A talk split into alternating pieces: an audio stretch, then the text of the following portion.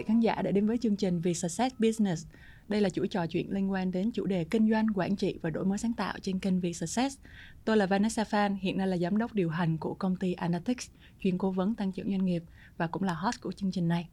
Và hôm nay chúng ta sẽ bàn luận về một chủ đề liên quan đến ngành tư vấn chiến lược, tư vấn quản trị cho các doanh nghiệp. Liệu các anh chị chuyên gia tư vấn có những bí kíp cách làm nào mà có thể trong một thời gian rất ngắn có thể đánh giá vấn đề, phân tích và cũng như đưa ra những cái giải pháp tư vấn chiến lược rất bài bản cho các doanh nghiệp.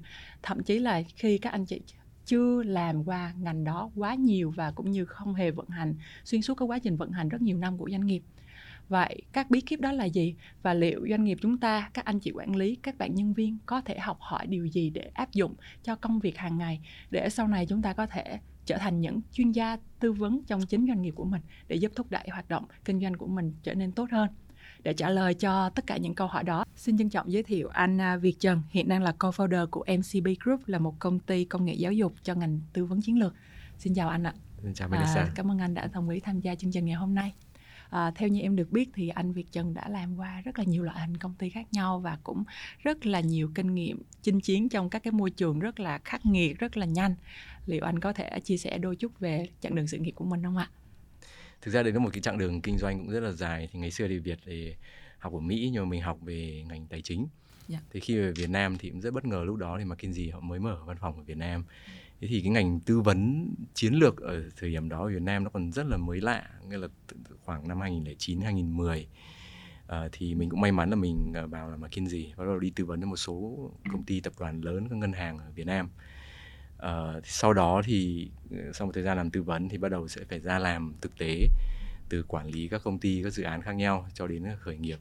Thế thì mỗi một công việc nó đều có những cái thử thách rất là khác nhau và uh, tuy nhiên cái thời gian mà làm cho McKinsey thì thời gian làm tư vấn chiến lược cũng giúp mình có được một cái nhìn bức tranh tổng thể trong cái việc lãnh đạo uh, quản lý các cái công ty ở những cái những cái um, size những cái kích cỡ khác nhau từ những doanh nghiệp tập đoàn rất là lớn cho đến những công ty vừa hoặc là những công ty nhỏ startup. Um, em thì em cảm nhận như thế này. Công ty mà như McKinsey, Vingroup hay là startup đều là những cái môi trường rất là nhanh. Viết à, cái việc mà họ ra quyết định cũng như là thực thi cái quyết định đó nó cực kỳ nhanh dẫn đến rất là nhiều cái trở ngại trong công việc và cũng như rất là nhiều thử thách. Ở vai trò một cái người làm kinh doanh chủ doanh nghiệp hoặc vai trò là một người quản lý trong công ty những cái yếu tố nào để họ có thể tồn tại trong những cái giai đoạn nhanh và những cái môi trường nhanh như vậy? Um, nói về tiêu chuẩn cao nói về áp lực thì rõ ràng là bạn sẽ cần có năng lực tốt. Bạn sẽ cần có cái work ethics nghĩa là một cái người rất là chăm chỉ làm việc. Tuy nhiên đó là những yếu tố cần thôi còn để thực sự thành công trong cái việc làm chủ doanh nghiệp hay là để quản lý những môi trường mà đòi hỏi phải di chuyển phải rất là nhanh như ví dụ như Vingroup hay là các startup thì mình nghĩ có lẽ cần nhất là cái sự lì đòn nghĩa là resilience. Uh, nghĩa là họ sẽ không bao giờ bỏ cuộc. Bởi vì với những cái môi trường mà thay đổi nhanh như thế thì ngoài khả năng chịu áp lực ra thì chúng ta sẽ phải làm sao có thể uh, lãnh đạo được quản lý được cả một cái đội ngũ để họ có được cái sự ổn định về mặt tư tưởng trong cái việc làm việc và bản thân ngay chúng ta như thế, bởi vì gặp rất nhiều khó khăn, thì rất nhiều lúc chúng ta cũng sẽ tự hỏi là liệu chúng ta có đi đúng con đường không? Chúng ta có nên thay đổi tiếp không? Hay chúng ta quay trở lại với những cái lối cũ? Thế thì nếu cái người lãnh đạo mà không có cái sự sự lì đỏ như thế thì sẽ rất dễ bị ảnh hưởng đến tâm lý và chắc chắn nó sẽ ảnh hưởng đến cái văn hóa của toàn bộ team. Và lúc ấy thì cái việc thay đổi hay là những cái việc tạo ra kết quả nó sẽ không thể đạt được như mong muốn. Anh có cái bài học kinh nghiệm xương máu nào đối với cái việc mà làm nhanh quá xong rồi xong rồi nó không hiệu quả không? Thực ra thì uh, ví dụ như là ở ở môi trường startup chẳng hạn thì lúc nào chúng ta cũng phải hối thúc là chúng ta phải làm nhanh. Để uh, nó là cũng là một cái uh, một cái yếu tố rất là quan trọng um, để mà làm startup thành công. Bởi vì startup nó khác biệt ở các cái công ty đã định hình là nó không biết được thị trường rõ ràng như nào. Nhiều khi chúng ta phải đi thử những cái mới chúng ta thử những cái kênh mới. Thế thì làm sao để chúng ta cân bằng được cái vấn đề chúng ta phải làm nhanh, thử nhanh? Thế nhưng mà nó vẫn phải đủ cái thời gian để chúng ta đánh giá được thực sự là nó hiệu quả hay không. Bởi vì nếu chúng ta di chuyển, chúng ta nhanh quá, thì chúng ta thực sự chưa nhìn được bức tranh một cách tổng thể. Làm startup là làm sản phẩm chất lượng tốt với thời gian nhanh nhất, chứ không phải là làm làm nhanh nhất với chất lượng kém. Thì bên Việt thực ra mình cũng làm rất là nhiều những cái dự án tech khác nhau. Um, thực sự mình làm cả những trong mảng web, ờ, uh, web tech rồi trong mảng edtech. thế thì cũng có những dự án nó thành công và cũng có rất nhiều dự án thất bại. Thực ra đa số là thất bại. Thế thì những những cái đa số cái thất bại thì khi mà bây giờ mình nhìn lại thì nó cũng là bởi vì nhiều khi mình làm nhanh quá. Mình mình mình chưa có cái sự uh, suy nghĩ suy ngẫm sâu. Mình chưa thử đủ. Và nhiều khi mình compromise nghĩa là mình làm cái chất lượng sản phẩm nó ra nó chưa đủ tốt. Thì nếu sản phẩm nó chưa đủ tốt thì không quan trọng là bạn làm nhanh hay làm chậm chắc chắn là nó sẽ không thành công. Thế nên vẫn cứ phải làm chất lượng tốt đã. Thì còn tất nhiên nhanh nó là yếu tố quan trọng của startup bởi vì nếu bạn làm càng chậm thì bạn sẽ càng phí nguồn lực. Đúng. Nên vì thế là làm startup nó rất là khó. Đấy là đấy là câu chuyện. Và không phải là các startup nào cũng thể thành công được. Cái phần mà anh chia sẻ cũng là em nhớ lại một cái giai đoạn mà em thấy là bây giờ mình quyết định là mình phải làm, vẫn phải đảm bảo chất lượng trong nguồn lực có hạn và vẫn phải nhanh. Thì mình phải ngồi lại, lúc đó em với lại đội ngũ của em là ngồi lại, cũng vẽ ra, cũng structure cái vấn đề ra là những chức năng nào mình nghĩ nó là quan trọng bắt buộc phải có và những cái nào là đột phá và những cái nào là râu ria nó phải phân ra là nice to have với must have là là là, là mình phải rất là rõ ràng. Chứ mình đòi 100 chức năng mà mình đòi đi làm hết 100 thứ năm theo thứ tự từ A tới Z thì nó không hiệu quả. Mình phải chấp nhận cái chuyện là mình phải uh, mình phải uh, hy sinh bất vài thứ một vài thứ mình sẽ để ra sau. Và mình cũng phải có chiến lược tương ứng với cái cách làm của mình để mà nó hiệu quả. Thì đôi khi mình đâu có cần phải làm full hết cái sản phẩm đó mình mới test được đâu đúng không anh? Mình hoàn toàn có thể vài vài cái chức năng là mình có thể test được nó hiệu quả hay không thì mình mới làm tiếp mà. Thì sau khi mà mình phải có ngồi với lại team em ngồi với team là ông kêu là 100 chức năng này nhưng mà thực tế là mình chỉ cần làm 30 cái highlight thôi. Nhưng 30 cái đó phải là phải đúng chất rồi. lượng chuẩn. Đúng rồi và mình làm chất lượng tốt nhất. tốt nhất có thể đối với 30 cái đó. Và thực sự nó là một cái điểm mà gọi là competitive advantage là những cái giá trị mà mang tính chất cạnh tranh rất là cao đối với những cái sản phẩm tương tự với mình. Thì mình phải có xét ưu tiên rất rõ ràng. Nói mà nó là quay lại cái hồi nãy em có nói là mình phải xét ưu tiên.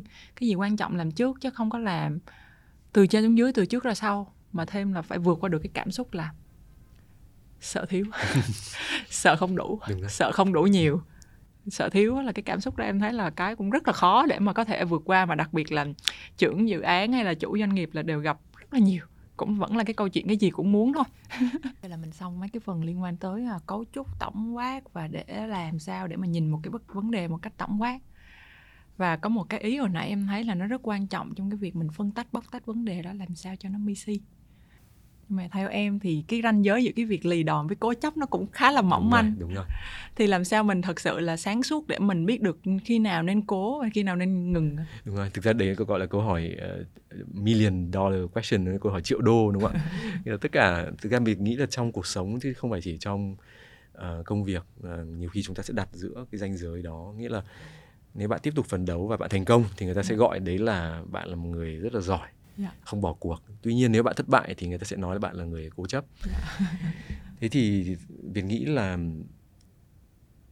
chắc chắn là chúng ta đều cần phải nỗ lực chúng ta không nên bỏ cuộc quá sớm không có một cái việc gì uh, làm một cái ví dụ chuyển đổi của doanh nghiệp nó có thể diễn ra trong thời gian vài tháng nó sẽ mất hàng năm rời vài năm thì ít nhất thậm chí là vài năm đúng không thì ít nhất là chúng ta sẽ không nên bỏ cuộc trong một thời gian quá ngắn ví dụ bạn chỉ làm có vài tuần thôi mà bạn đã bỏ thì chắc chắn là là không hiệu quả rồi.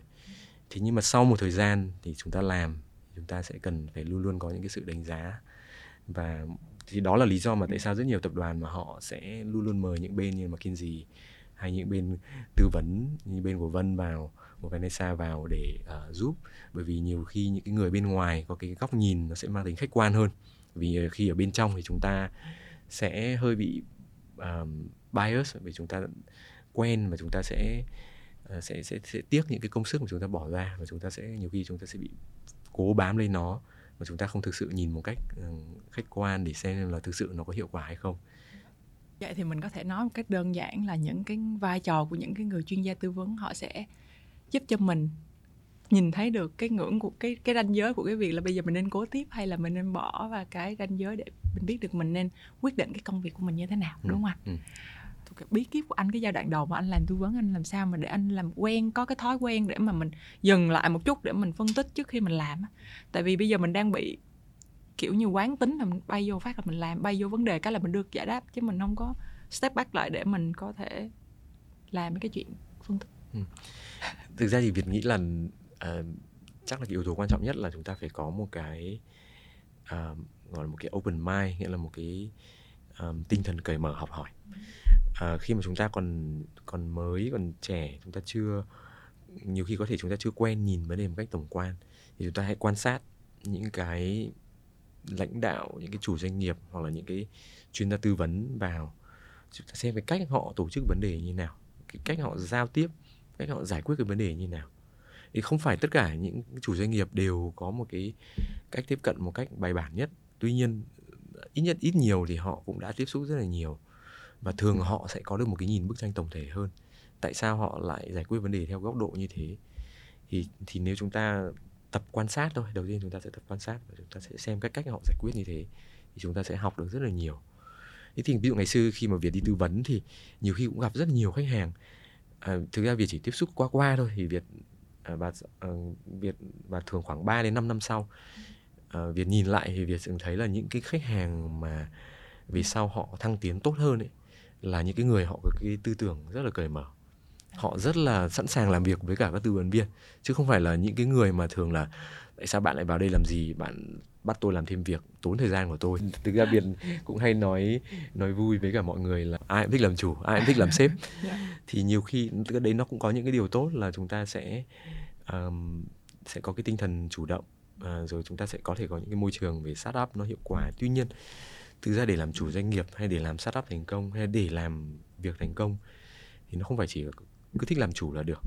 Mà chúng ta vẫn phải kết hợp hài hòa được cái cái tư tưởng, cái tinh thần đó với cái việc là chúng ta cần phải khiêm tốn một chút để thực sự là học hỏi và tiếp thu được những cái khác. Bởi vì làm chủ không phải là cứ nói tất cả mọi người làm theo ý mình, mà cuối cùng thực sự là khi mà bạn càng làm chủ doanh nghiệp lớn, càng thành công thì bạn sẽ càng thấy là thì các bạn nên để những đội ngũ của mình làm. Và và và bạn làm chủ ở đây là chủ về tầm nhìn về những cái định hướng thôi. Ê, tuy nhiên nếu mà kết hợp được hài hòa với cả cái năng lực của các nhân viên thực sự mình vẫn học hỏi và mình cởi mở thì lúc đó cái doanh nghiệp thực sự nó mới là hoạt động được tốt.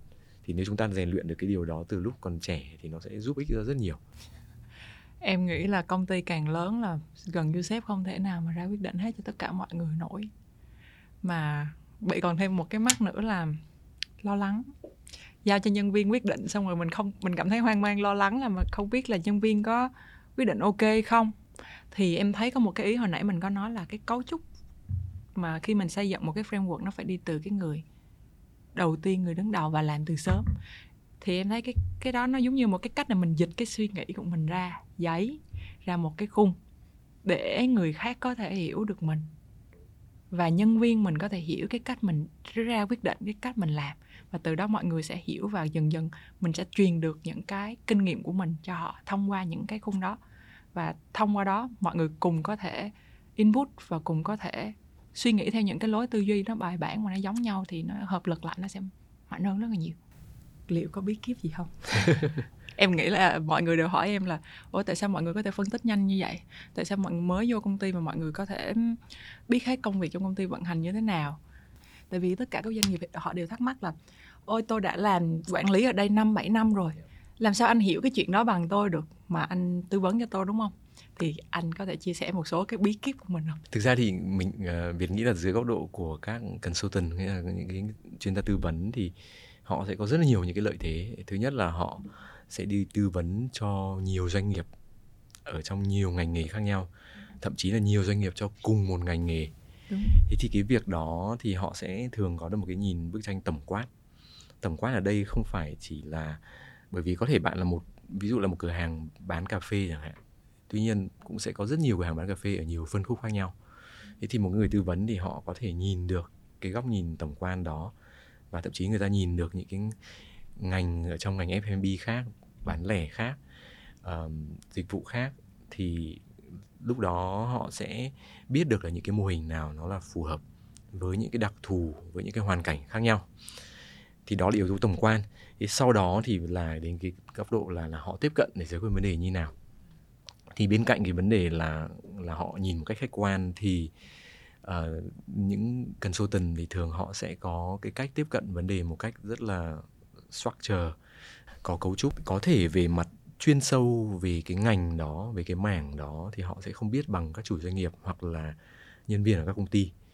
Thì tuy nhiên khi họ tiếp cận vấn đề một cách bài bản một cách có cấu trúc thì họ sẽ giúp doanh nghiệp nhìn góc độ một cách tổng quan được hơn và có thể tìm ra được đúng cái vấn đề sau đó thì sẽ có thể thu thập được những cái dữ liệu những cái nghiên cứu để ờ, để giải quyết những cái vấn đề mà họ đã tìm ra được.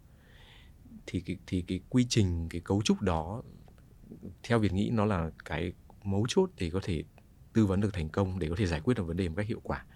Bởi vì nếu là chủ doanh nghiệp hay là các nhân viên ở công ty nhiều khi chúng ta sẽ bị bias bị định kiến uh, với những cái tư tưởng của chúng ta à, có thể chúng ta sẽ không nhìn được một bức tranh tổng thể và có thể chúng ta đang giải quyết cái vấn đề không đúng. Thế nên là một cái người tư vấn giỏi nhất không phải chỉ là người có cái cách tiếp cận à, một cách bài bản như thế mà thực sự là người đưa cái cách tiếp cận đó kết hợp với ở những cái kiến thức chuyên sâu của cái đội ngũ ở trong công ty.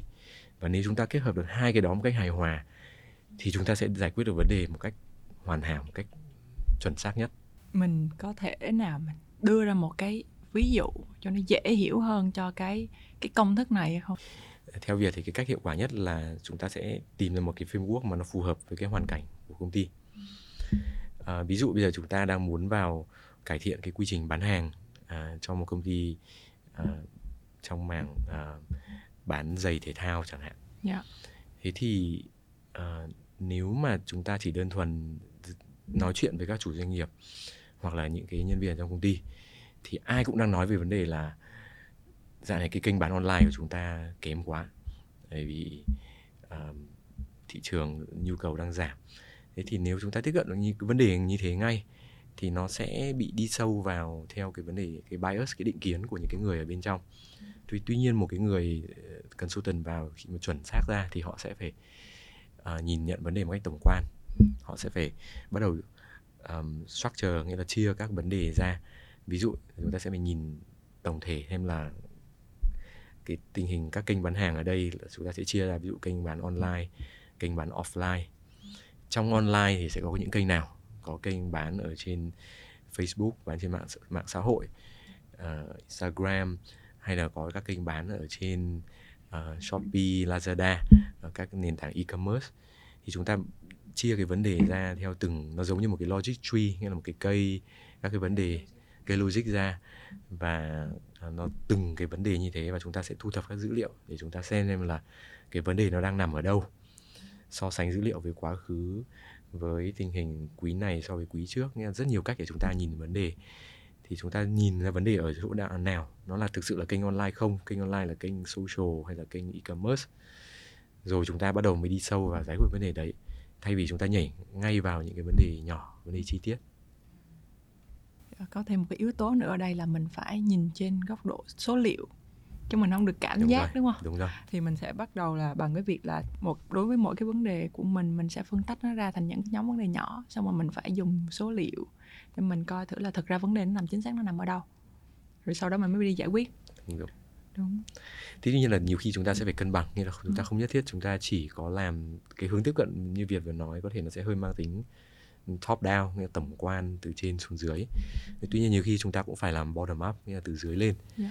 thì cái bottom up đấy chính là cái cái điểm mà Việt nói lúc nãy là cái việc chúng ta cần phải tận dụng được uh, cái, cái, cái kiến thức cái hiểu biết của các chủ doanh nghiệp hay là những cái nhân viên ở trong công ty đó vì họ cũng tiếp xúc với các khách hàng hàng ngày họ tiếp xúc các vấn đề của họ hàng ngày thì mặc dù có thể họ bị bias có thể họ bị định kiến về vấn đề đó tuy nhiên nếu cái vấn đề đó thực sự nó gặp rất nhiều thì cũng có thể nó trở thành một cái vấn đề lớn.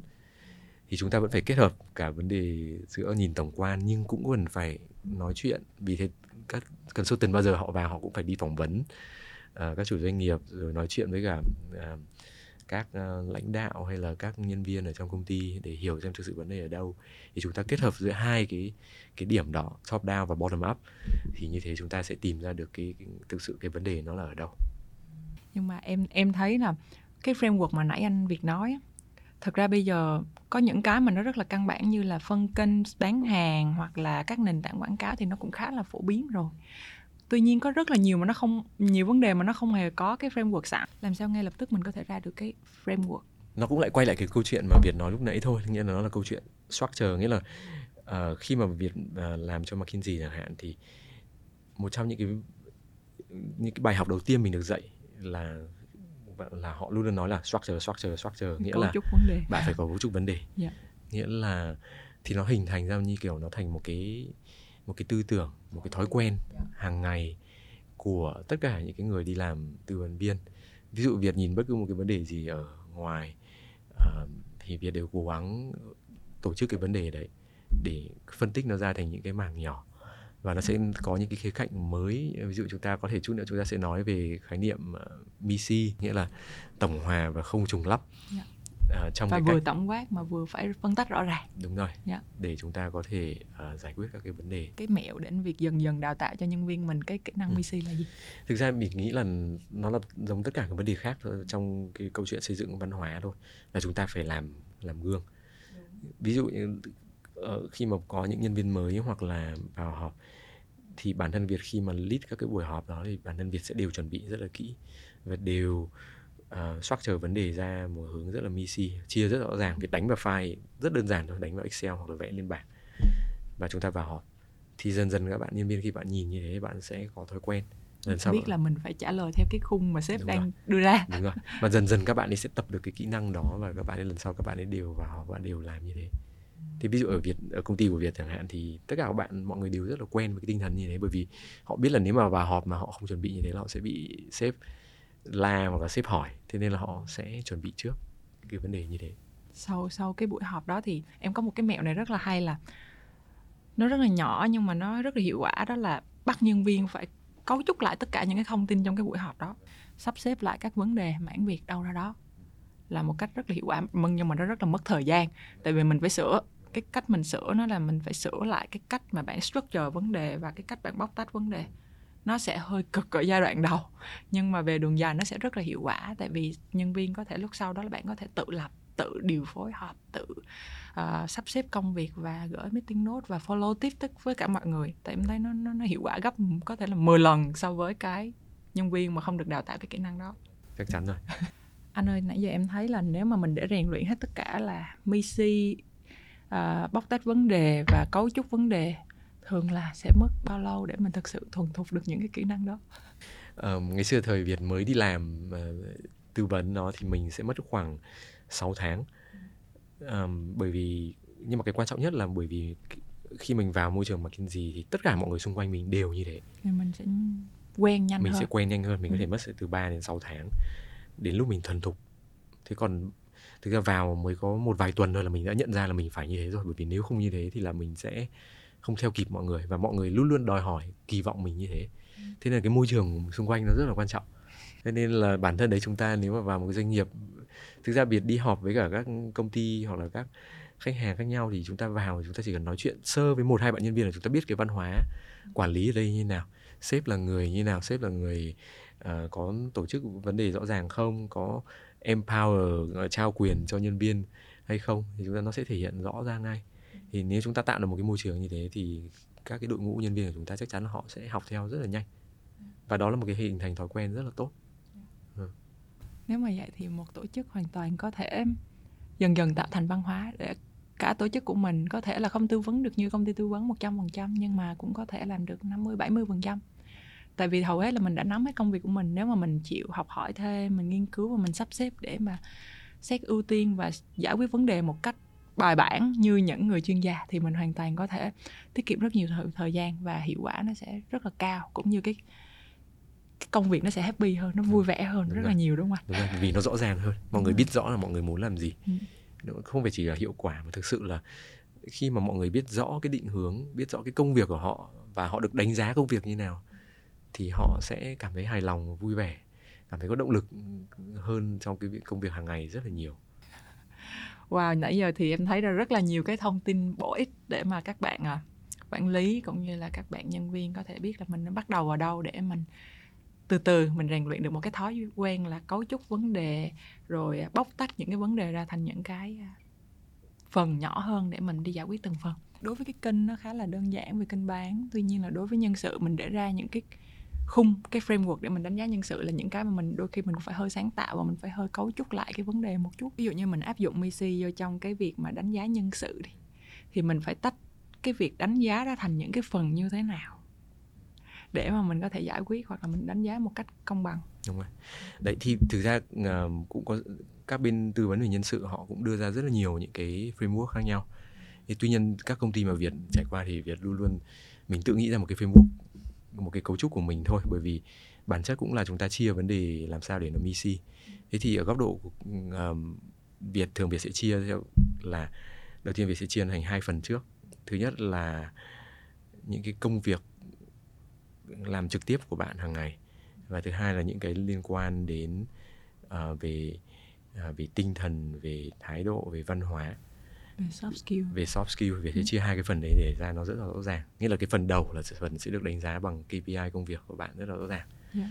các kế hoạch làm việc của bạn như nào thì có thể nó sẽ đóng góp đến 80 90 phần trăm cho cái việc đánh giá performance uh, đánh giá năng lực của bạn đó thế còn cái phần còn lại những cái yếu tố liên quan đến soft skill hay là về văn hóa về ý thức tự giác thì có thể chỉ chiếm khoảng 10 20% thôi. Tuy nhiên nó cũng là một phần rất là quan trọng hoặc với một số doanh nghiệp họ coi trọng cái đó thì họ có thể đưa nó cao lên.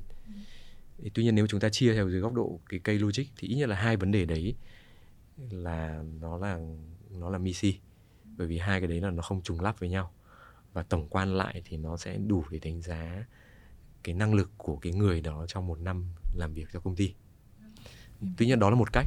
Ờ, cũng có nhiều công ty là họ không muốn chia theo cách như thế thì họ chỉ muốn đơn giản nhìn theo góc độ là ờ, các công việc hàng ngày của anh là gì. À, ví dụ tôi đang giao cho anh bốn công việc thế thì tôi sẽ đánh giá của anh dựa trên KPI của bốn công việc đó. Thì miễn là bốn cái công việc đó nó không có bị trùng lập nó không bị lẫn lộn với nhau.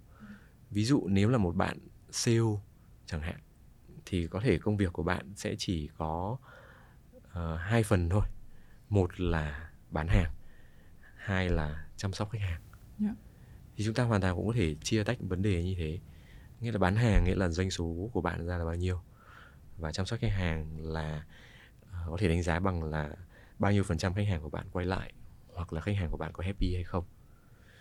Thì khi mà chúng ta chia hai cái vấn đề này ra về lý thuyết nó có thể nó cũng sẽ sẽ misi và như thế là nó đã tổng quan để đánh giá cái công việc của người đó một cách hiệu quả rồi.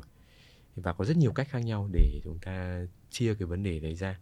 Quan trọng là chúng ta chia làm sao để chúng ta thấy phù hợp với cả cái định hướng và nó phản ánh đúng cái công việc của cái người đó làm. Thì hầu hết em thấy là tất cả những cái khung đó, đồng nó sẽ giúp cho mọi người có một cái ý tưởng ban đầu về những cái yếu tố chính nhưng mà mình không gần như là có nhiều cái mình không áp dụng được một trăm phần trăm. Nên mình phải chính cái người quản lý á, họ muốn đánh giá như thế nào và họ muốn quyết định ra sao thì họ phải tự tách cái suy nghĩ của mình ra. Em ví dụ à, lúc trước em cũng làm startup thì à, tại vì công việc của startup thì nó rất là nhiều và nó sẽ phát sinh mà mình không thể biết được là nó nó có nằm trong cái JD của cái bạn nào trong công ty không? Nó đâu có nằm trong cái mô tả công việc của bạn nào đâu. Nên là mà để làm cho một công ty startup mà bài bản mà có thể hiệu quả thì thứ nhất bạn đó ngoài cái chuyện chuyên môn của bạn đó bạn phải làm thêm những cái việc ngoài rất là nhiều những cái dự án ngoài. Và bạn phải có những cái kỹ năng mềm gọi là soft skill về mặt uh, quản lý à, project nhỏ về mặt là xác định được những cái sự phụ thuộc trong công việc lẫn nhau. Tại vì thay đổi liên tục quy trình cũng thay đổi liên tục và cái cách làm việc cũng thay đổi liên tục. Thì bạn phải biết được cái cái điểm chặn nó đang nằm ở chỗ nào và giải quyết như thế nào. Thì thành ra mình cũng có thể chia thành ba cái phần việc chính là một là liên quan đến đánh giá về công việc theo đúng chuyên môn mô tả công việc, hai là đánh giá về những cái việc phát sinh thêm, những cái việc mà mình tạm gọi là business development là làm phát triển kinh doanh đi. Rồi những cái việc còn cuối cùng là những cái phát triển về cái kỹ năng cá nhân, có thể là kỹ năng mềm, kỹ năng cứng hoặc học thêm chuyên môn này, chuyên môn kia. Nhiều khi cái công ty đó ngành lạ quá thì bạn sẽ có phần đánh giá là học thêm cái kỹ năng của cái phần AI đi chẳng hạn. Cái công ty đó làm về AI thì bạn nó phải hiểu, đúng không? Thì tùy vào cái mô hình công ty cách hoạt động và cái định hướng của doanh nghiệp mình sẽ đưa ra những cái khung đánh giá làm sao nó match với lại cái nhu cầu nhân sự. Và chính cái người quản lý mới là cái người phải ngồi xuống và viết ra chính xác là bây giờ đâu là ba cái yếu tố chính này bốn yếu tố chính mà mình quyết định là mình đánh giá đủ cho một nhân viên. Sau đó mình sẽ break nhỏ nó nữa để mà mình có thể đánh dấu là mỗi mỗi mỗi cái mình được bao nhiêu điểm đúng, đúng không và, và quan trọng là chúng ta cần phải làm từ đầu à. như là các startup nhiều khi chúng ta mải miết chúng ta vì chúng ta thay đổi nhanh quá ừ. nên nhiều khi chúng ta cũng quên mất cái việc là nhiều khi phải gọi là phải chậm lại phải gọi là step back quay lùi lại một bước để ngồi vẽ lại cái bức tranh tổng thể để để nhân viên và các dự án họ có thể nhìn được cái bức tranh tổng quan như thế nếu chúng ta không đưa như thế thì nhân viên nhiều khi họ cứ bị cuốn theo công việc họ cứ cuốn theo dự án này thay đổi và họ cũng không biết thực sự cái KPI cái đánh giá của họ là như thế nào thế nên là dù chúng ta có thay đổi nhiều nhưng mà ngay từ đầu Nếu khi mà chúng ta thay đổi cái khung. chúng ta vẫn nên điều chỉnh cái khung đó. Ừ. hoặc là làm một cái khung mới để nó thực sự phản ánh cái công việc đó. Thực ra thì trong tình hình thực tế thì thì việc thấy là không phải lúc nào chúng ta cũng lại máy móc Missy 100% nghĩa là chúng ta cũng thực ra dân consultant thì họ nói là hoàn hảo thôi nhưng mà cái nguyên tắc cơ bản nhất của họ là luôn luôn là 80 20 thì thậm chí ở công ty của Việt thì Việt luôn luôn nói với cả các các bạn trong team là tôi không cần 80 20 tôi cần 60 20 thôi. Nghĩa là ý là Việt muốn các bạn chỉ làm với 20% thời gian nhưng mà chất lượng ở đây chỉ 60%. Bởi vì startup chúng ta phải di chuyển rất là nhanh. Thế nên là chúng ta không cần đạt đến chất lượng 80. Chúng ta làm 60 để chúng ta hình dung ra trước xem nó có hợp lý hay không. Chúng ta có tiếp tục làm tiếp với cái hướng đấy không đã.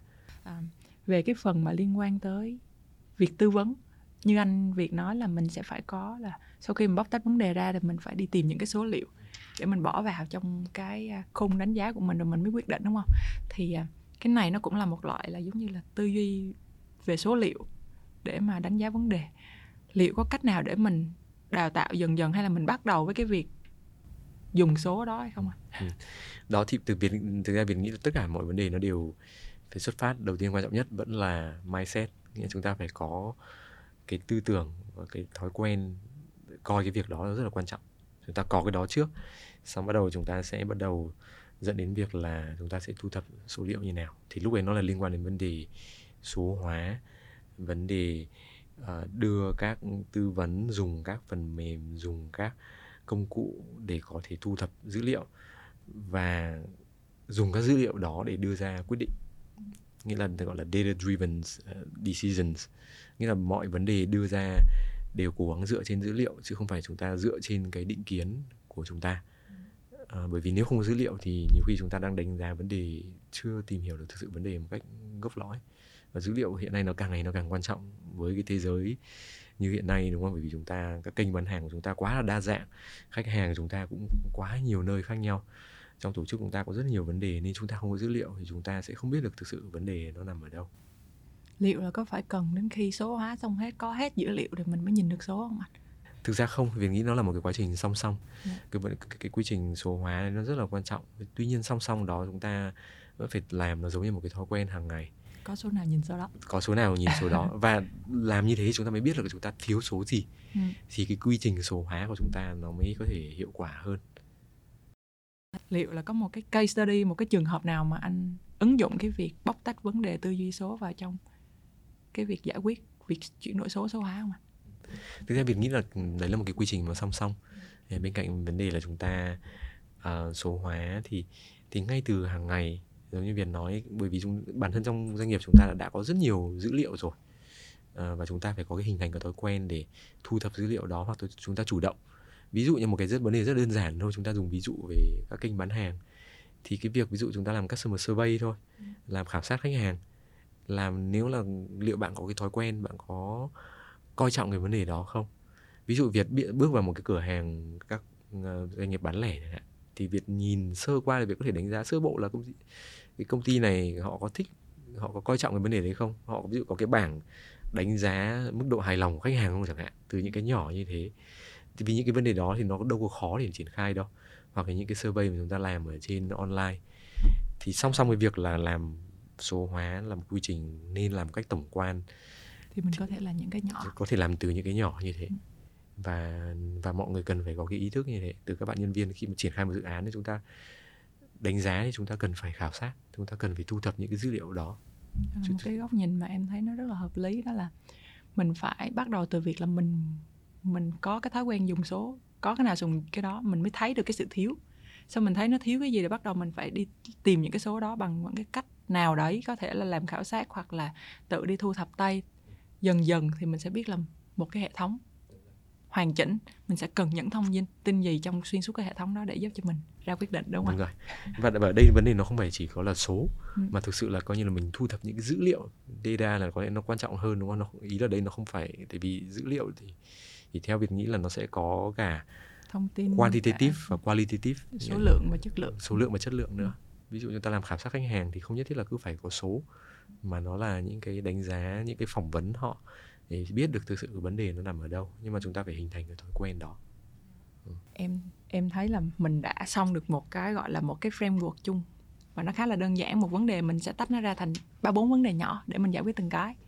Cũng tiếp tục cái câu chuyện nhân sự, nếu mà nó không phải chỉ một phòng ban mà nó là bị nhiều phòng ban ảnh hưởng lẫn nhau thì mình làm sao? Thực ra nếu mà chúng ta chia cái frame cái cái cái framework mà nó một cách hợp lý ấy, ví dụ chúng ta chia cái kênh bán hàng ra uh, online và offline thế thì rõ ràng là đội IT có thể và xong uh, họ họ sẽ không tham gia vào tất cả những cái các cái kênh bán hàng họ sẽ chỉ tham gia một số cái phần thôi.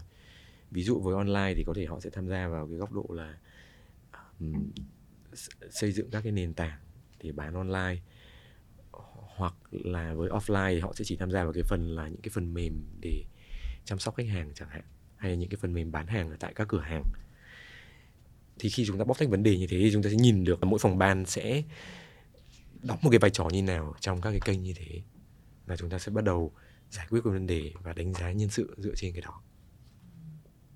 Em hiểu, tức là nãy là mình đã có ba chiều, một có ba xong bây giờ mình đang có các kênh ở đây là mình có một cái bản đồ như thế này, là một cái bảng có chiều dọc là các nhóm kỹ năng, tiêu chí đánh giá, chiều ngang là các bộ phận của nhân viên nó đang làm. Sau đó mình có một cái bảng tương ứng với từng ô là nhân sự ờ, đánh giá kỹ năng công việc theo job description mô tả hàng ngày. Ở bạn nó đang làm kênh offline thì cái đánh giá nó sẽ khác, bạn nó làm kênh online thì nó sẽ có đánh giá khác là mình có một cái bảng. Đúng rồi sẽ bảng có thể giống như một cái gọi là cái matrix ma trận. À Để bảng hai sẽ- chiều. hai chiều.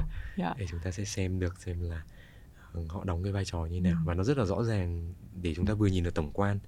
Nhưng mà nếu chúng ta cần đi vào chi tiết thì chúng ta sẽ sẽ đi sâu vào cái phần đó. Ừ. thì cái điều này nó cũng giải thích một cách ngắn gọn là dù mình xây ra một khung đánh giá nhưng mà đối với những trường hợp khác nhau mình sẽ áp dụng khác nhau để bắt buộc mình phải ráp nó vô thành một cái tổng thể như vậy. Để nó rất là hợp tình hợp lý và nó tổng quát được cái vấn đề đúng không anh? Em thấy ở Việt Nam hoặc là đa phần công ty ở châu Á lúc mà đi họp là họ không có thói quen vẽ ra và không có viết ra được nên là thành ra mỗi người nói một ý xong rồi nó nhiều quá một buổi họp nó có thể kéo dài nửa tiếng một tiếng họ không có thể nhớ hết được. Xong cuối cùng là cãi nhau cãi nhau tại vì không mình đang nhìn theo cái chiều kỹ thuật nhìn theo chiều kỹ thuật còn sale nhìn theo chiều, chiều sale BUD nhìn theo chiều của BUD thành ra nó cứ lộn lộn xộn có cách nào để mình đi họp nó hiệu quả hơn không anh đó thế thì lúc nãy Việt nói về cái câu chuyện là cái tư tưởng cái mindset là Ừ. quan trọng đúng không ạ? Nghĩa là chúng ta muốn là mọi thứ nó phải rõ ràng phải được tổ chức. Thế thì nó sẽ thể hiện từ trong những cái rất là nhỏ như là cách chúng ta họp bước vào một cuộc họp. Thì trước khi họp thì bao giờ Việt cũng sẽ à, thường là yêu cầu cái người chủ trì của cuộc họp đó hoặc nếu Việt là người chủ trì sẽ phải biết xem là hôm nay chúng ta làm vấn đề gì chúng ta sẽ thảo thuận những vấn đề gì? Bạn chia vấn đề nó thành dưới những cái góc độ những cái chiều như nào giống như Vanessa nói. Và cần phải rõ cái đó. Và trong những cái chiều những cái khung đó thì ai sẽ cần phải đóng góp cần phải tìm hiểu thông tin như thế nào để có thể đóng góp cho buổi họp một cách hiệu quả? Và nếu mà chuẩn nữa thì là sau buổi họp chúng ta sẽ có được một cái kế hoạch hành động dựa trên những cái khung đấy như thế nào. Thế nên thực ra nếu mà một buổi họp mà muốn hiệu quả ấy, thì 80% 60 đến 80% cái công việc là nó phải được đưa vào cái trước buổi họp. Nghĩa là phải có cái sự chuẩn bị. họp. Ừ.